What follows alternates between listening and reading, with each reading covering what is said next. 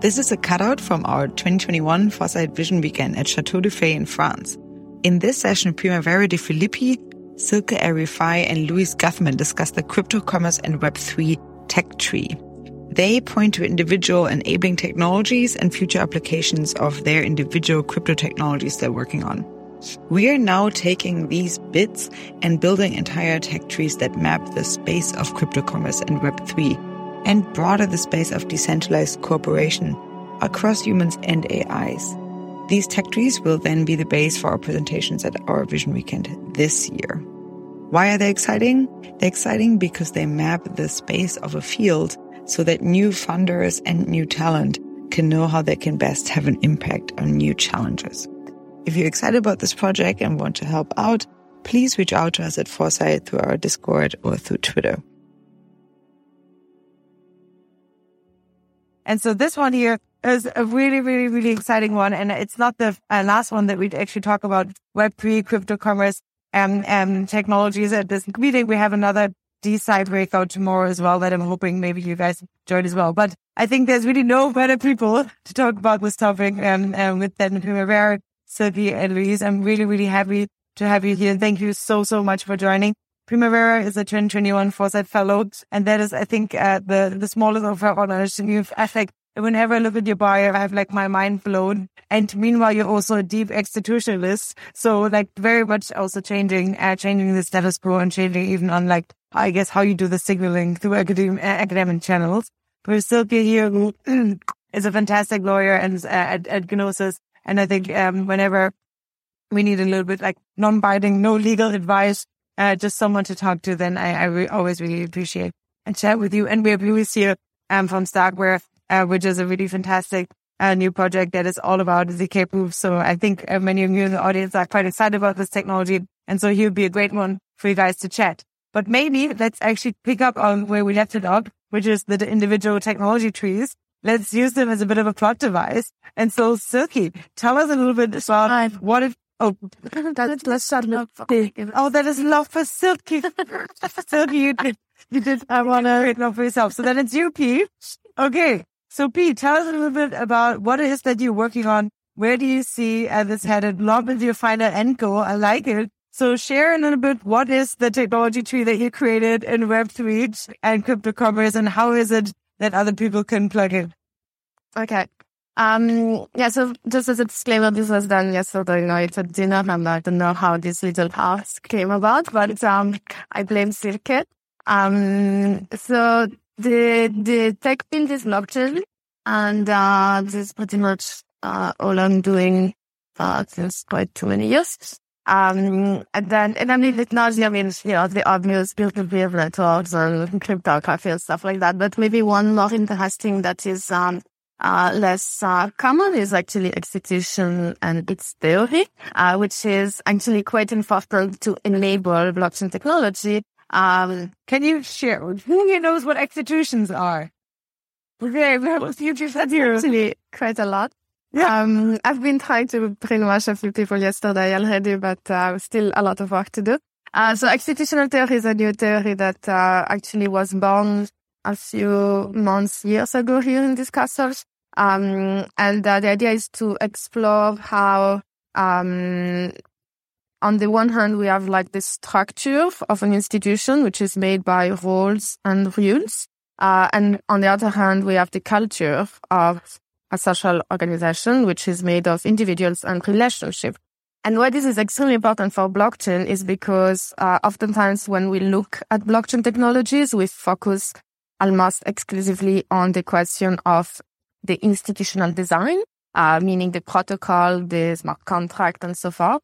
And we tend to forget that there is a whole underlying or wrapping uh, thing which we definitely like uh, you know, exists, but we don't talk about, which which we refer to as off-chain governance, uh, which is all the institutional um, dynamics that exist within a blockchain-based system. And the only way to actually understand the way in which a blockchain system operates is by looking both at the technical protocol, but also at the institutional dynamics of the people using that protocol.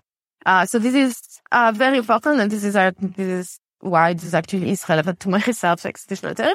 Um, And then what are the capabilities? So, um, DAOs, well, the decentralized autonomous organization. So the possibility of actually having uh, new models by which people can attempt to coordinate themselves in a more or less centralized or decentralized manner.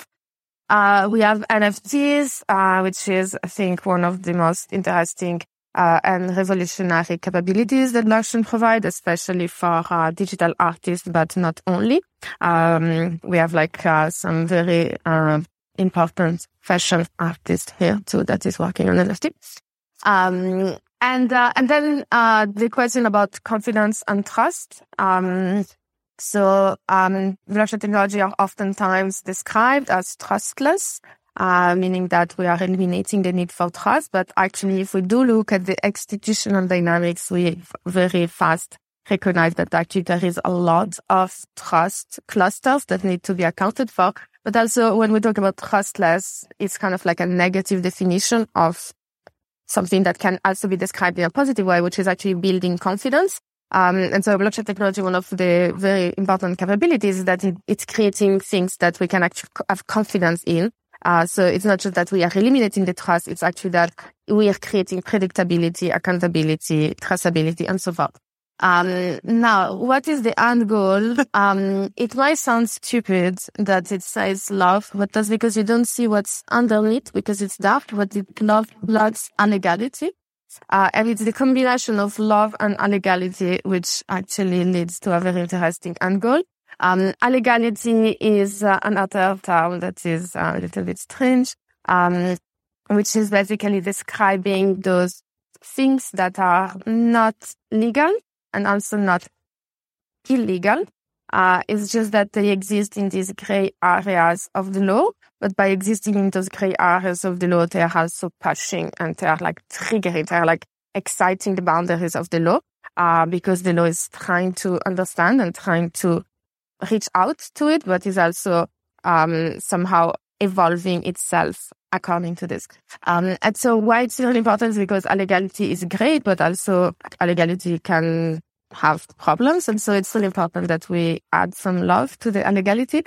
Um, and the reason that this is there is because um, for me, the biggest challenge is actually governance because all of those capabilities cannot be achieved without proper governance. Um, and, um, you know, maybe love can actually help the governance. I don't know. Think maybe in any novel about that. That was that was just like an attempt at uh, at adding some uh, uh, human layer to the blockchain world. Um, can you be more like in terms of challenges to solve? You mentioned governance there. What's a specific thing that you'd like people, you know, to solve here? What like governance? That's that's a that's a hard problem to solve. Uh, anything in particular? Uh, I mean, actually, I'm really talking about governance at the full level, but we can try to specify. Um, I think there is like three layers. Uh, the first one is the actual governance of blockchain communities, and that's actually what relates to the institutional layer, meaning that all those capabilities, DAO, confidence, NFT, etc., uh, can only be achieved if the community, if the network is actually properly governed, because otherwise there is no confidence whatsoever because you cannot trust that the system will actually work as expected. Uh, there is also institutional governance, meaning that once we figured out uh, proper governance of blockchain technology, then we also need to figure out proper governance by blockchain technology, meaning like how can existing organizations, institutions, community adopt this technology within their own governance structure in order to improve uh, the transparency, the accountability, etc.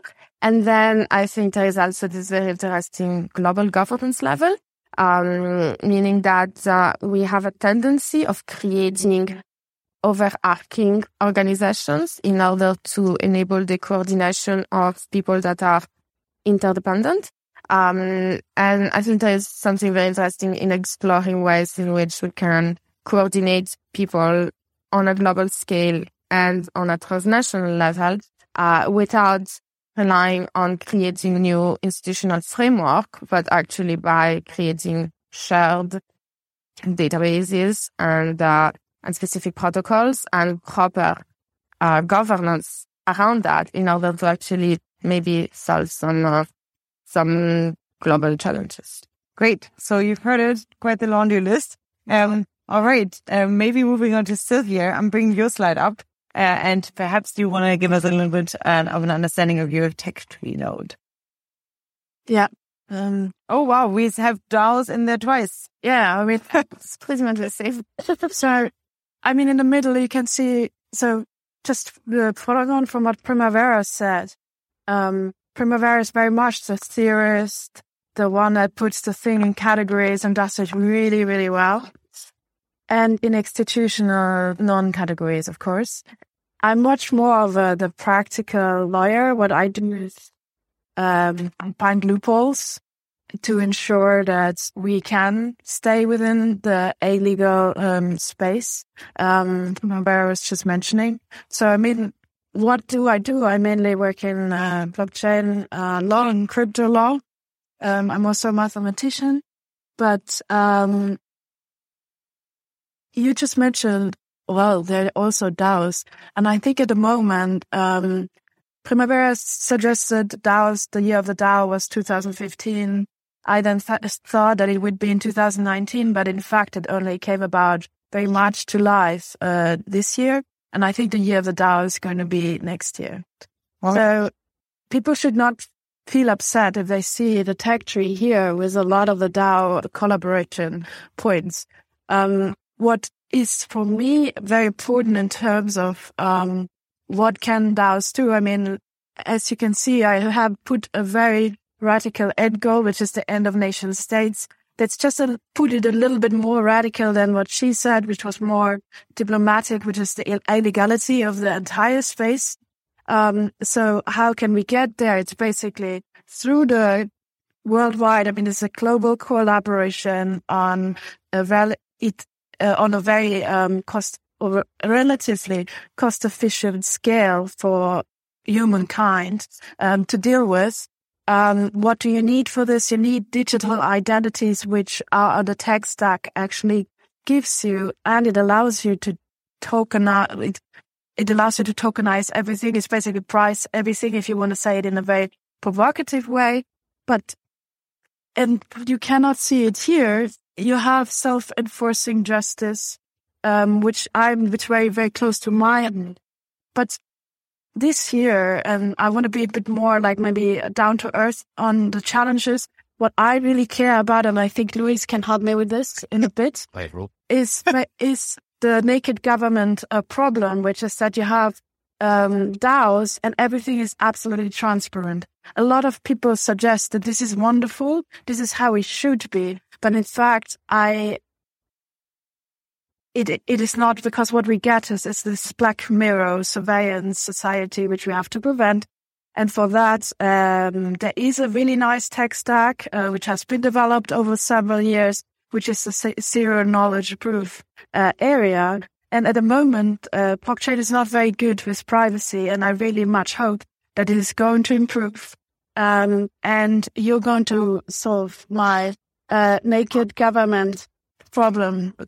And so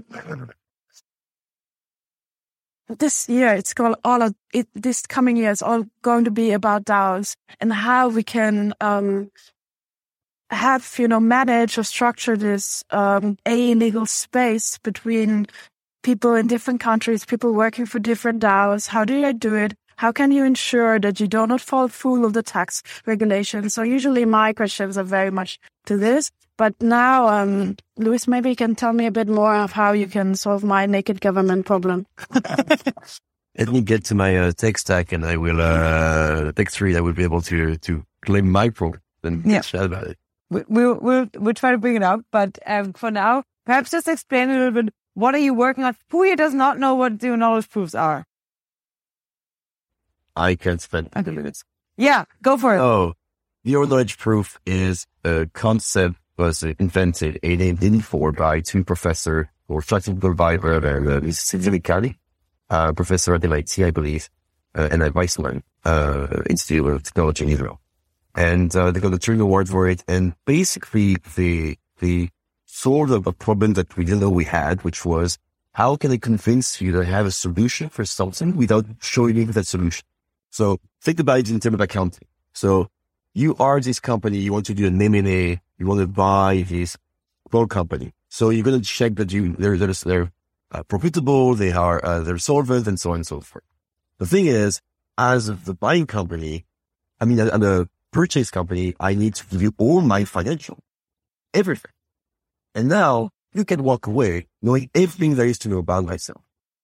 And so ZKP is a way that would enable this way where the company, the purchasing company can actually ask questions about the data from the purchase company without revealing anything else than the information that is required by the question. So let's say, is a profit to the company profitable? The answer is yes, no. I don't need to know every sell contract you think you ever did. Or is a good company solvable? Yes, you can check. Uh, I can show you that my bank account goes zero. And this is what ZKP are.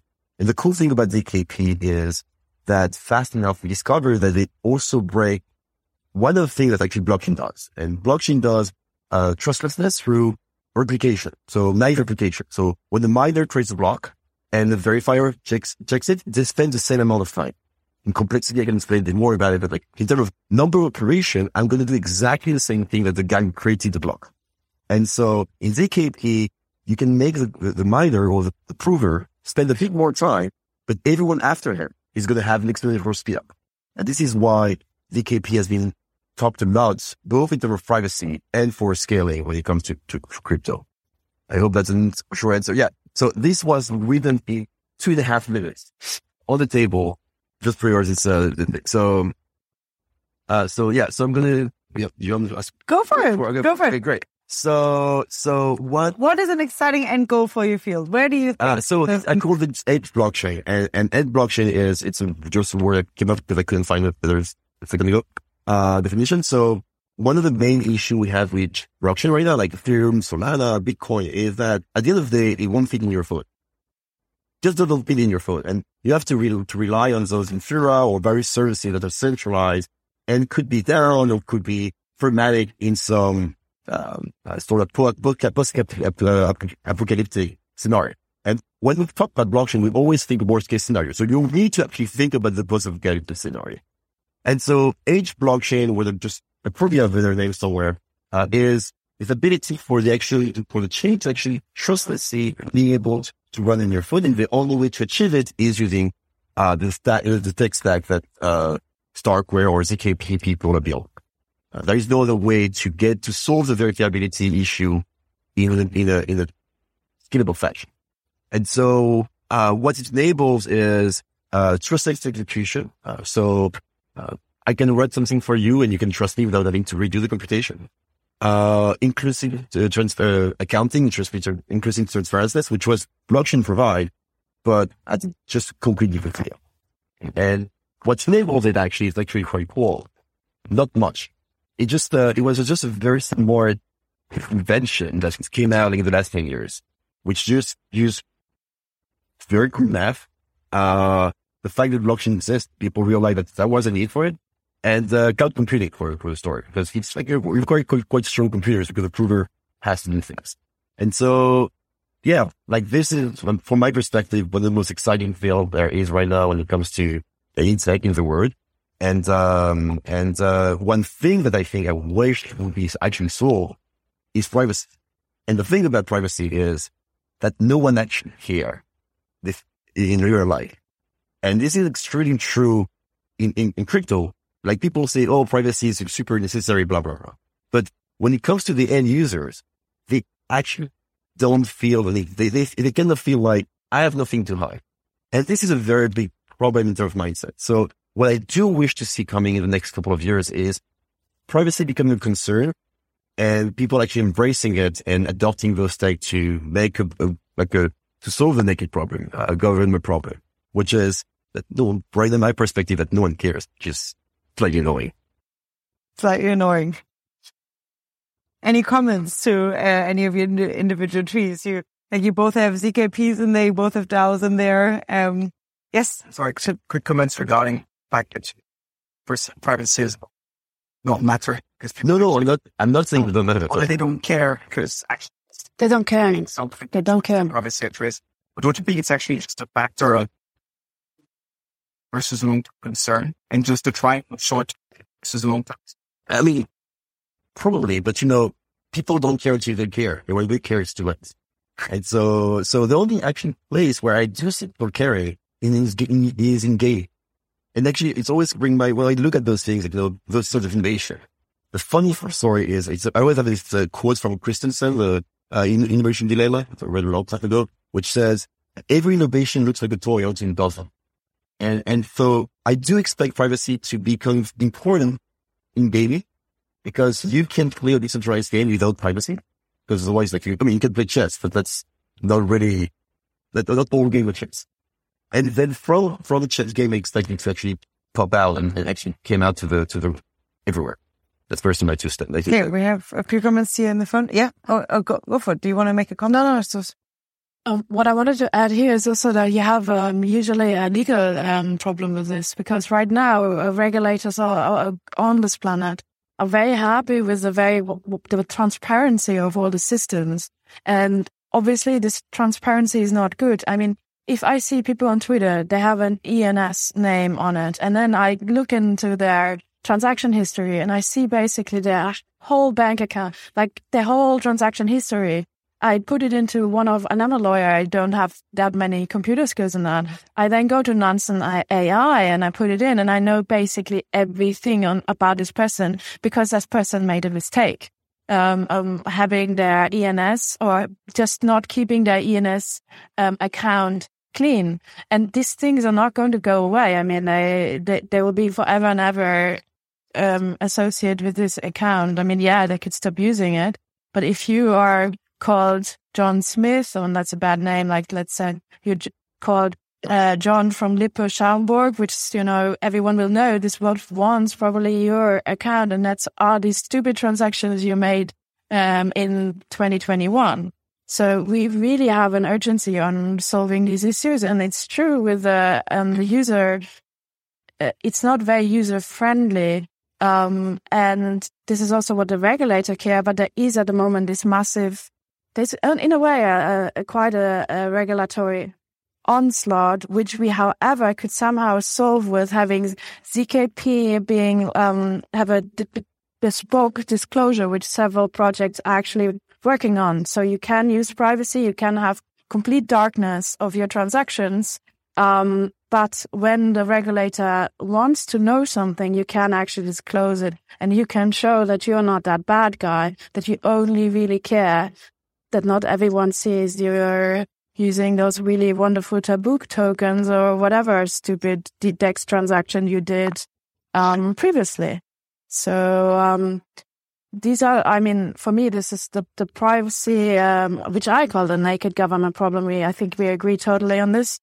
Um, is one of the main issues. It's also in relation, DAOs give so much, they give so much opportunity. You have this thing now, which is like squad wells or like this retail investor, this very populist um, approach to investment, which may lead to the end of infantilizing investors or like just empowering people to make their own choices. If you cannot get the privacy onto that, you cannot, you cannot defeat the big guy in a way. You can, you probably all of you heard, like, followed the Constitution DAO um, attempt to uh, buy the Constitution two weeks ago. The reason why this failed is because it was absolutely clear how much money these people had. Like, how much did we have to actually bid with Sotheby's? Um, so, lovely owner of Citadel could, of course, just buy the constitution because the auction process was uh, um, a non-private auction process and a non-private coupled with a non-private money raising event is just not going to allow us to do the things we want to do. So what we need is we have need to have dark DAOs. We need to have them being saved by Louis next to me. don't, give me that kind of responsibility. um, it's definitely, I would say that more better people than myself when it comes to privacy uh, stuff. Um, uh, just to go back to the question about simplicity and, and, um, uh, brittle systems. Um, that's a very good point. Um, and what happened though, maybe that's true for cryptography in general. It's, it's, it's a, like cryptography until very recently was this field where you have those very smart mathematicians doing very cool things, but only one paper was ever used.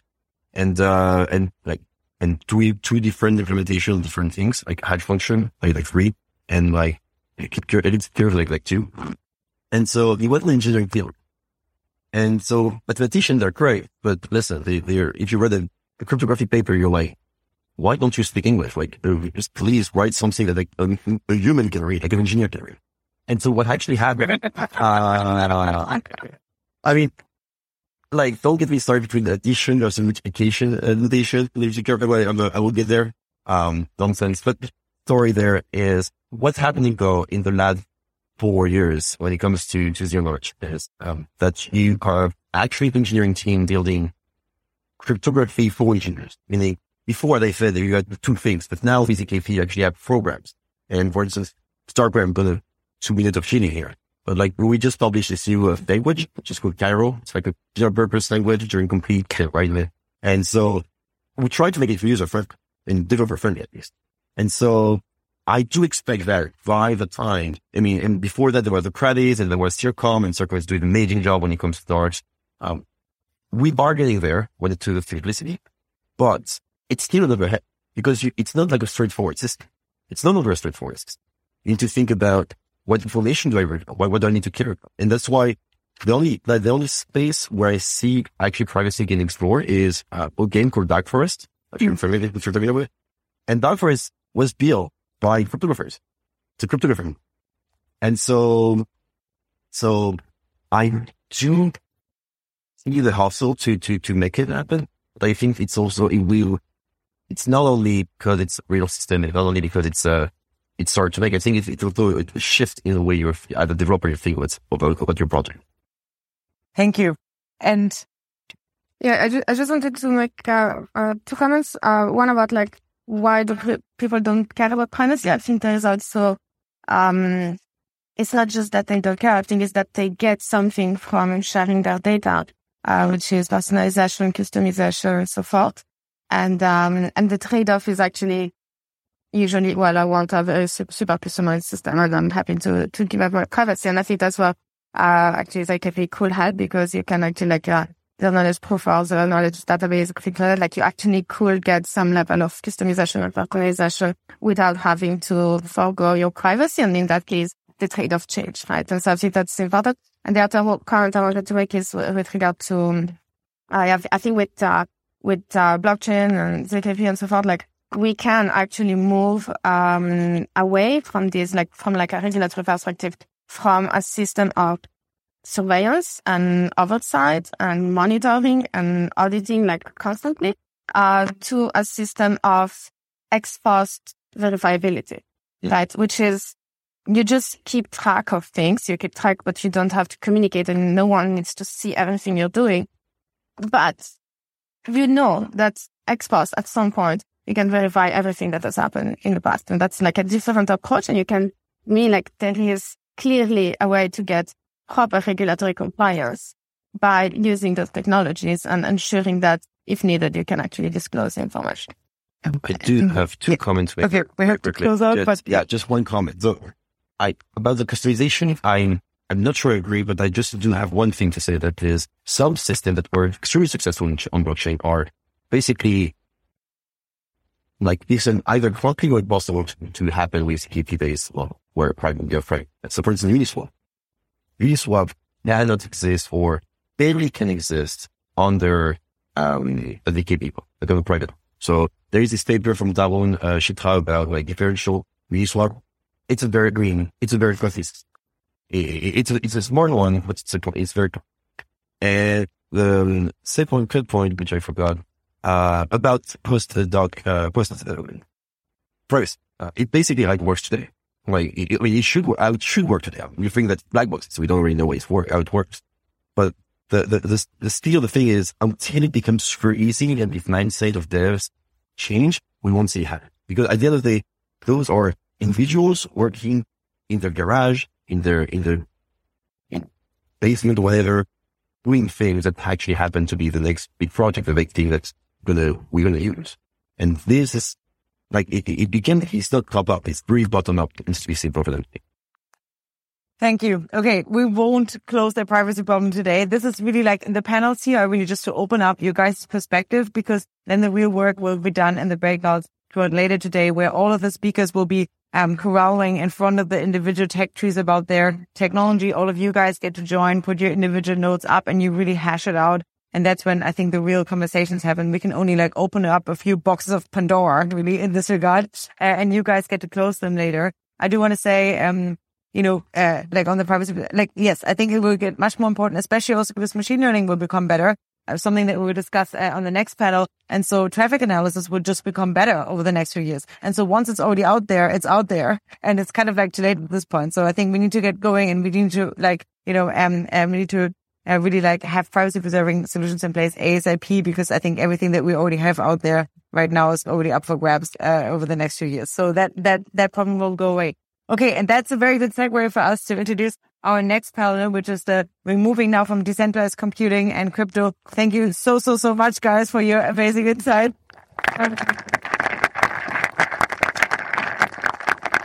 Maybe you could use it as a segue into explaining your technology tree. What is it that you work on? What is a long-term goal for your field and what um, bits that other people can help with? Mm-hmm.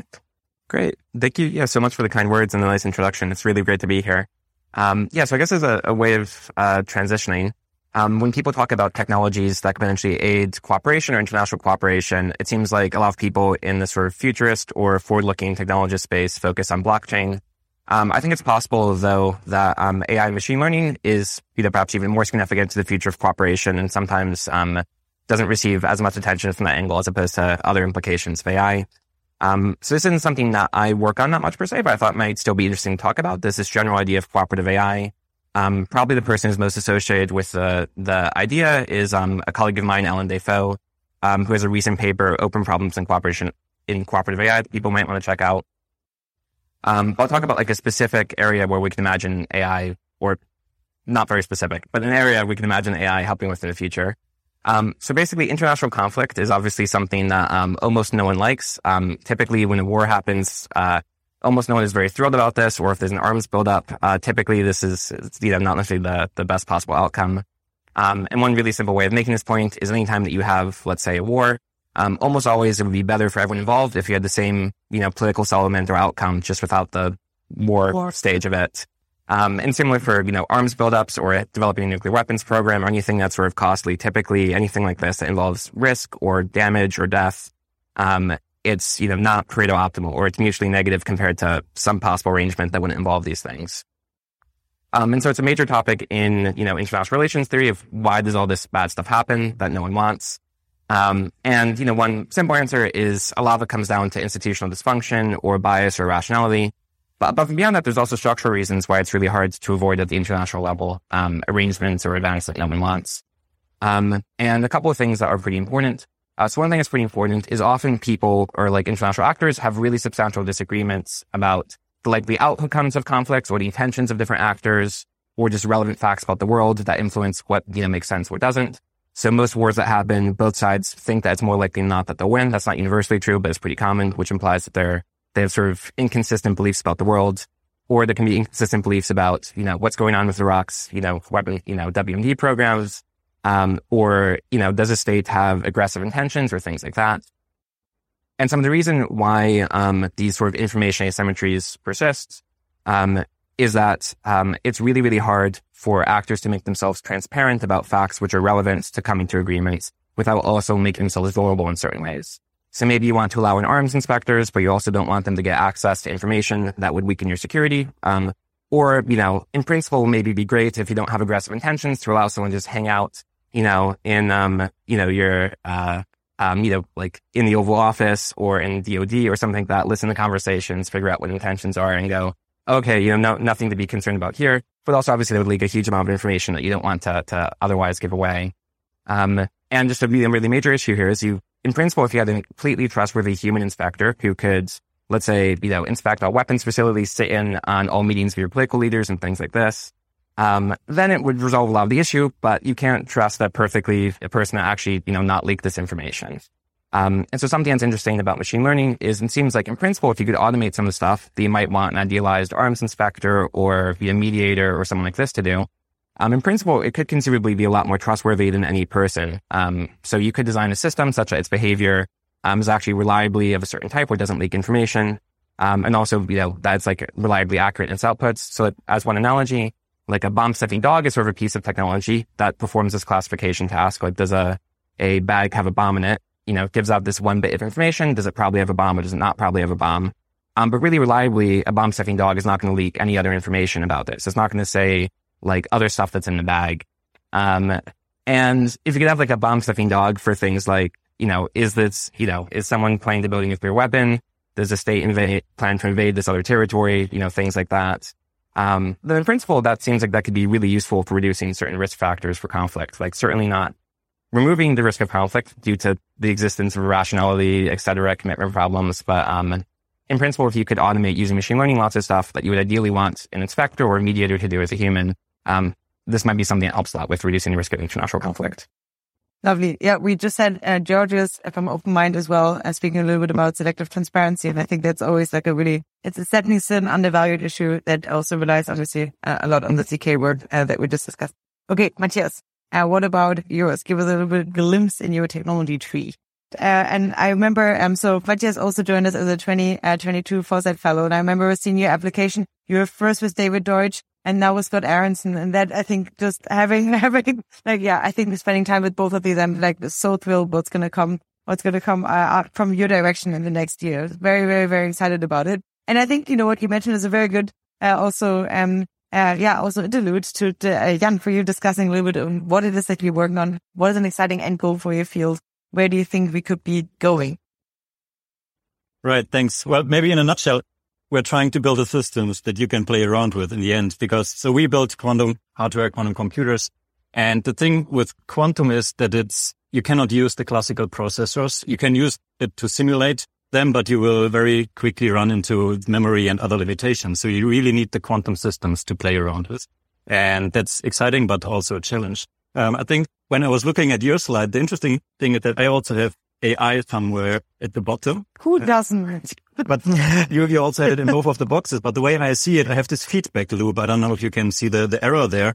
Um, because I see it very much what we have seen in classical computing is actually that the development of chips was used, these chips were then used to improve again the next generation of, of chips. So it was this kind of self-amplifying process. And this is a little bit how I see it with quantum and AI, because you can use AI to improve the, let's say, operation of quantum processors to stabilize them, do all of this, and then maybe create better AI, whatever, um, algorithms or so. Um, and then feedback this in. So this is kind of how I see the worlds um, coming together there.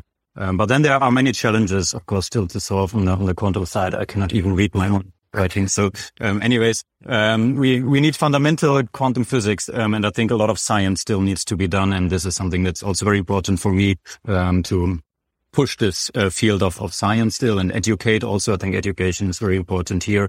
And then bring it together with a, let's say, high performance classical computing and create this kind of hybrid, hybrid nodes, hybrid um, computing. And the end goal, goal that I uh, stated there is a quantum internet.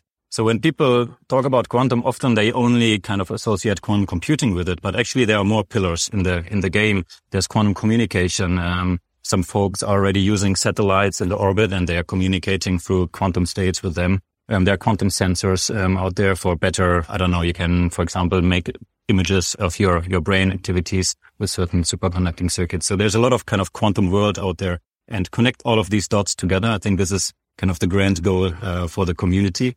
Um, what did I have there as a challenge? Okay, something that is still missing, um, especially if you look at it from a computer science point of view, is a quantum memory. So the way these processors work at the moment is very much like FPGAs work, kind of a real time thing. You run through the algorithm at once, but it's very tough to kind of store a certain state in for some time and then kind of bring it back. So this kind of memory is, is still missing. And I think this is, I don't know what, what you think about it, but for me, this seems like a big limitation um, for the kind of flexibility, all of this. And I would love to see someone kind of building a quantum memory that works on the chip to accelerate everything.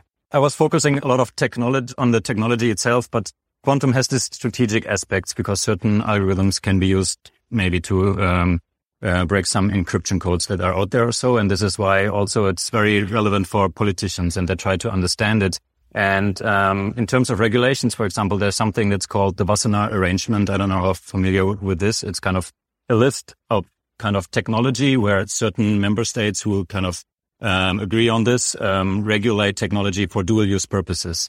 And um, this is being discussed on an annual or biannual uh, base, for example. And this year, the, the last meeting was just, I think, in October. In Wassenaar is uh, somewhere in the in the Netherlands. It's where the U.S. embassy is in the Netherlands. This is why it's called the Wassenaar Arrangement. They meet there and they agree on this list. And this year, for the first time, quantum was uh, kind of being discussed. Um, and the way they approached it was a little bit to my surprise, not so much from the use case perspective, um, like you said, AI or, or whatever, but they really thought about kind of what hardware can enable these use cases. And they had a certain criteria, which is the number of qubits, so the number of kind of computational elements on the chip, which they want to regulate and every, all the technology that is related to this. So it is getting there, but from my perspective, from the wrong direction, because I would love to see it coming more from the use cases because dual use, as it's kind of the word says, is about the use and not so much about the technology. But that's only my opinion. Thank you. Lovely. And we have one more tech here from as well another 2022 Foresight Fellow. Thank you so, so much for coming, Tom. Uh, I, I would just remember Mark speaking very, very fondly of you, which is, I think, the strongest signal that, that, that I usually operate by. Mark Miller is one of our Foresight Senior Fellows and really, um, uh, and like nominated, uh, Tom for the fellowship and you co-published together and so forth. So very, very excited to hear a little bit more about your technology treatments. Thanks a lot, Allison.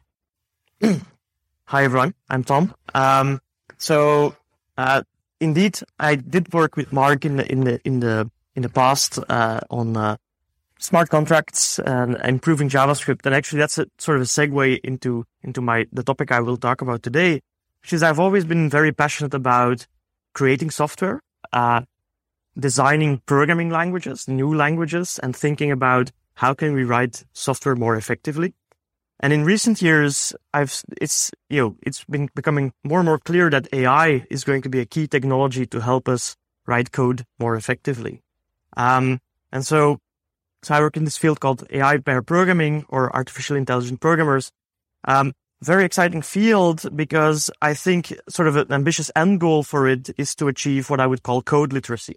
So if you think about human literacy, the fact that we all learn to read and write and what effect that has had on our civilization, if you would extrapolate from that and think about what would a civilization be where each and every one person is able to instruct a machine and program it and, and do its bidding, automate any possible task you can imagine, I think that would be a huge force multiplier uh, for future scientific discovery. And so AI pair programming these days, what, what, what are sort of some of the enabling technologies well, I, I guess a lot of you have heard of uh, deep learning, uh, the the sort of uh, AI models that can now generate text, generate images, like generative AI. Uh, maybe you've heard of models like GPT-3. These are like very very large scale uh, neural systems uh, that are actually able to sort of autocomplete uh, text, autocomplete code, autocomplete images. Um, so that's a key enabling technology that is sort of uh, not quite there yet, but but really sort of you can you can see it coming. Um, I mean, ultimately, what these things are is just uh, giant uh, probabilistic models that try to just predict based on uh, you know purely the probability of seeing a next token based on the prior tokens.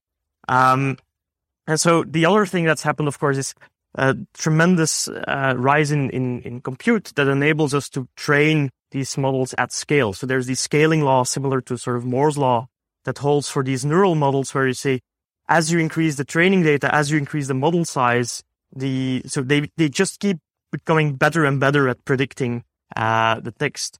And so, uh, the other thing that's enabling this, and I, I don't think we've discussed this much uh, yet, but I, I'm very excited about is this, um, open source, which is kind of like a social technology, if you will, right? Like if you just imagine what has, what open source has unlocked for humanity, like this, this culture of sharing with one another all the projects that we're building and you know each project building off of other projects.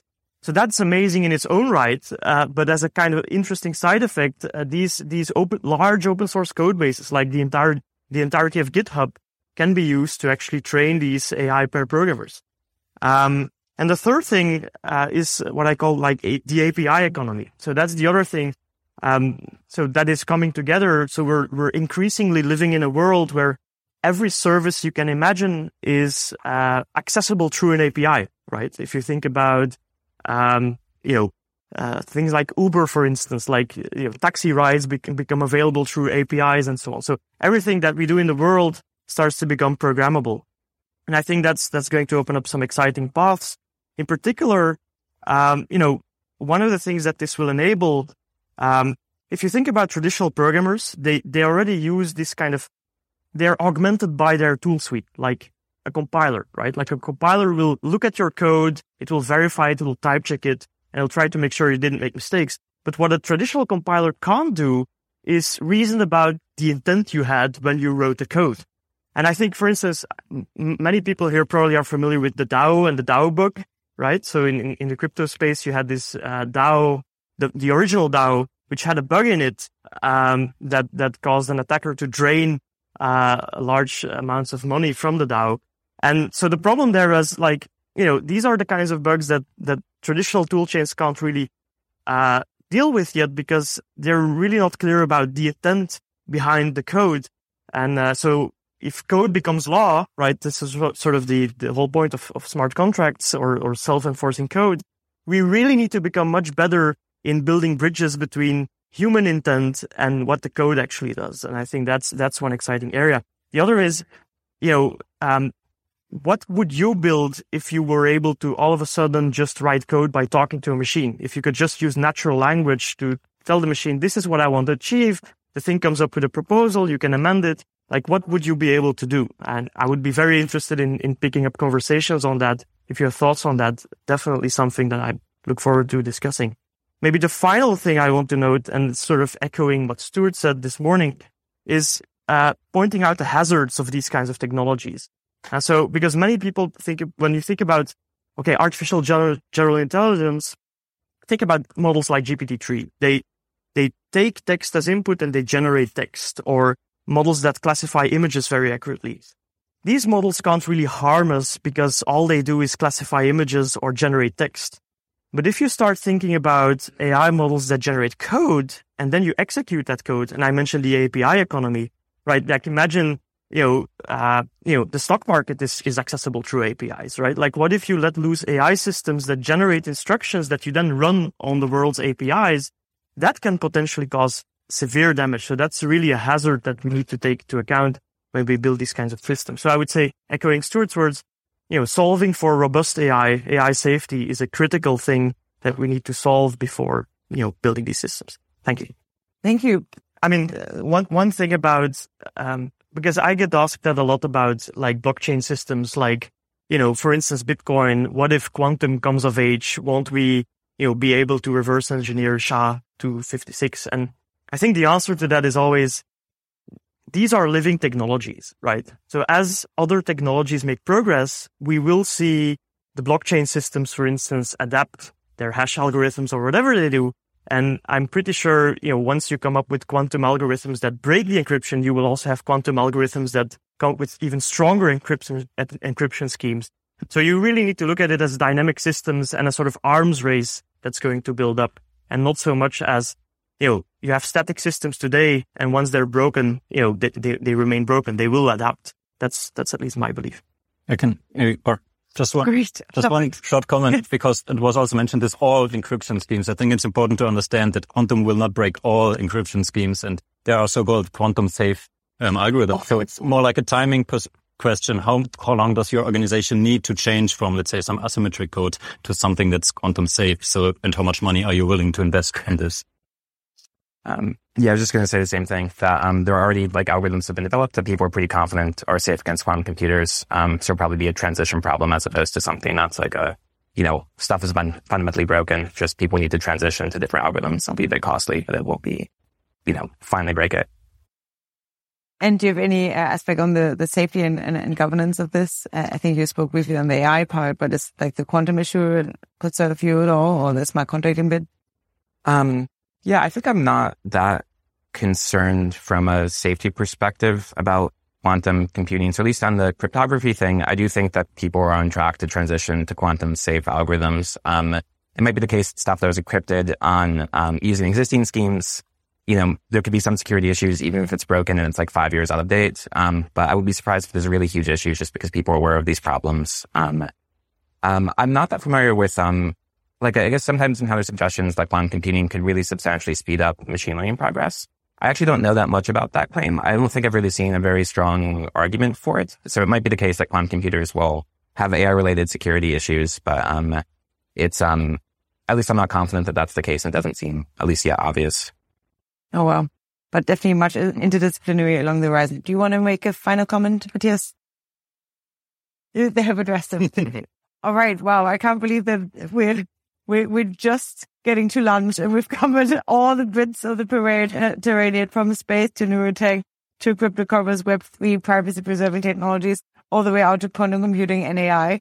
Thank you so, so much. I know guys, it's always like, I think deeply, um, oh, yeah, uh, like I think what, once you open up the box of Pandora's, you just really want to dive right in. And I just, uh, you know, welcome all of you guys to like check out the notes that are around here. Really add your note in the afternoon when everyone is just starting to mingle. Um, you know, we will really do more breakout style discussions and you get to ask all the questions and you get to make all of your comments too. So this is always just like a little bit of a, of a box opener. All right, everyone. Thank you so much for joining and for this like wide melting, uh, uh, opening and all of you guys. Uh, bon appetit, and I'll see you guys here again at 1.30.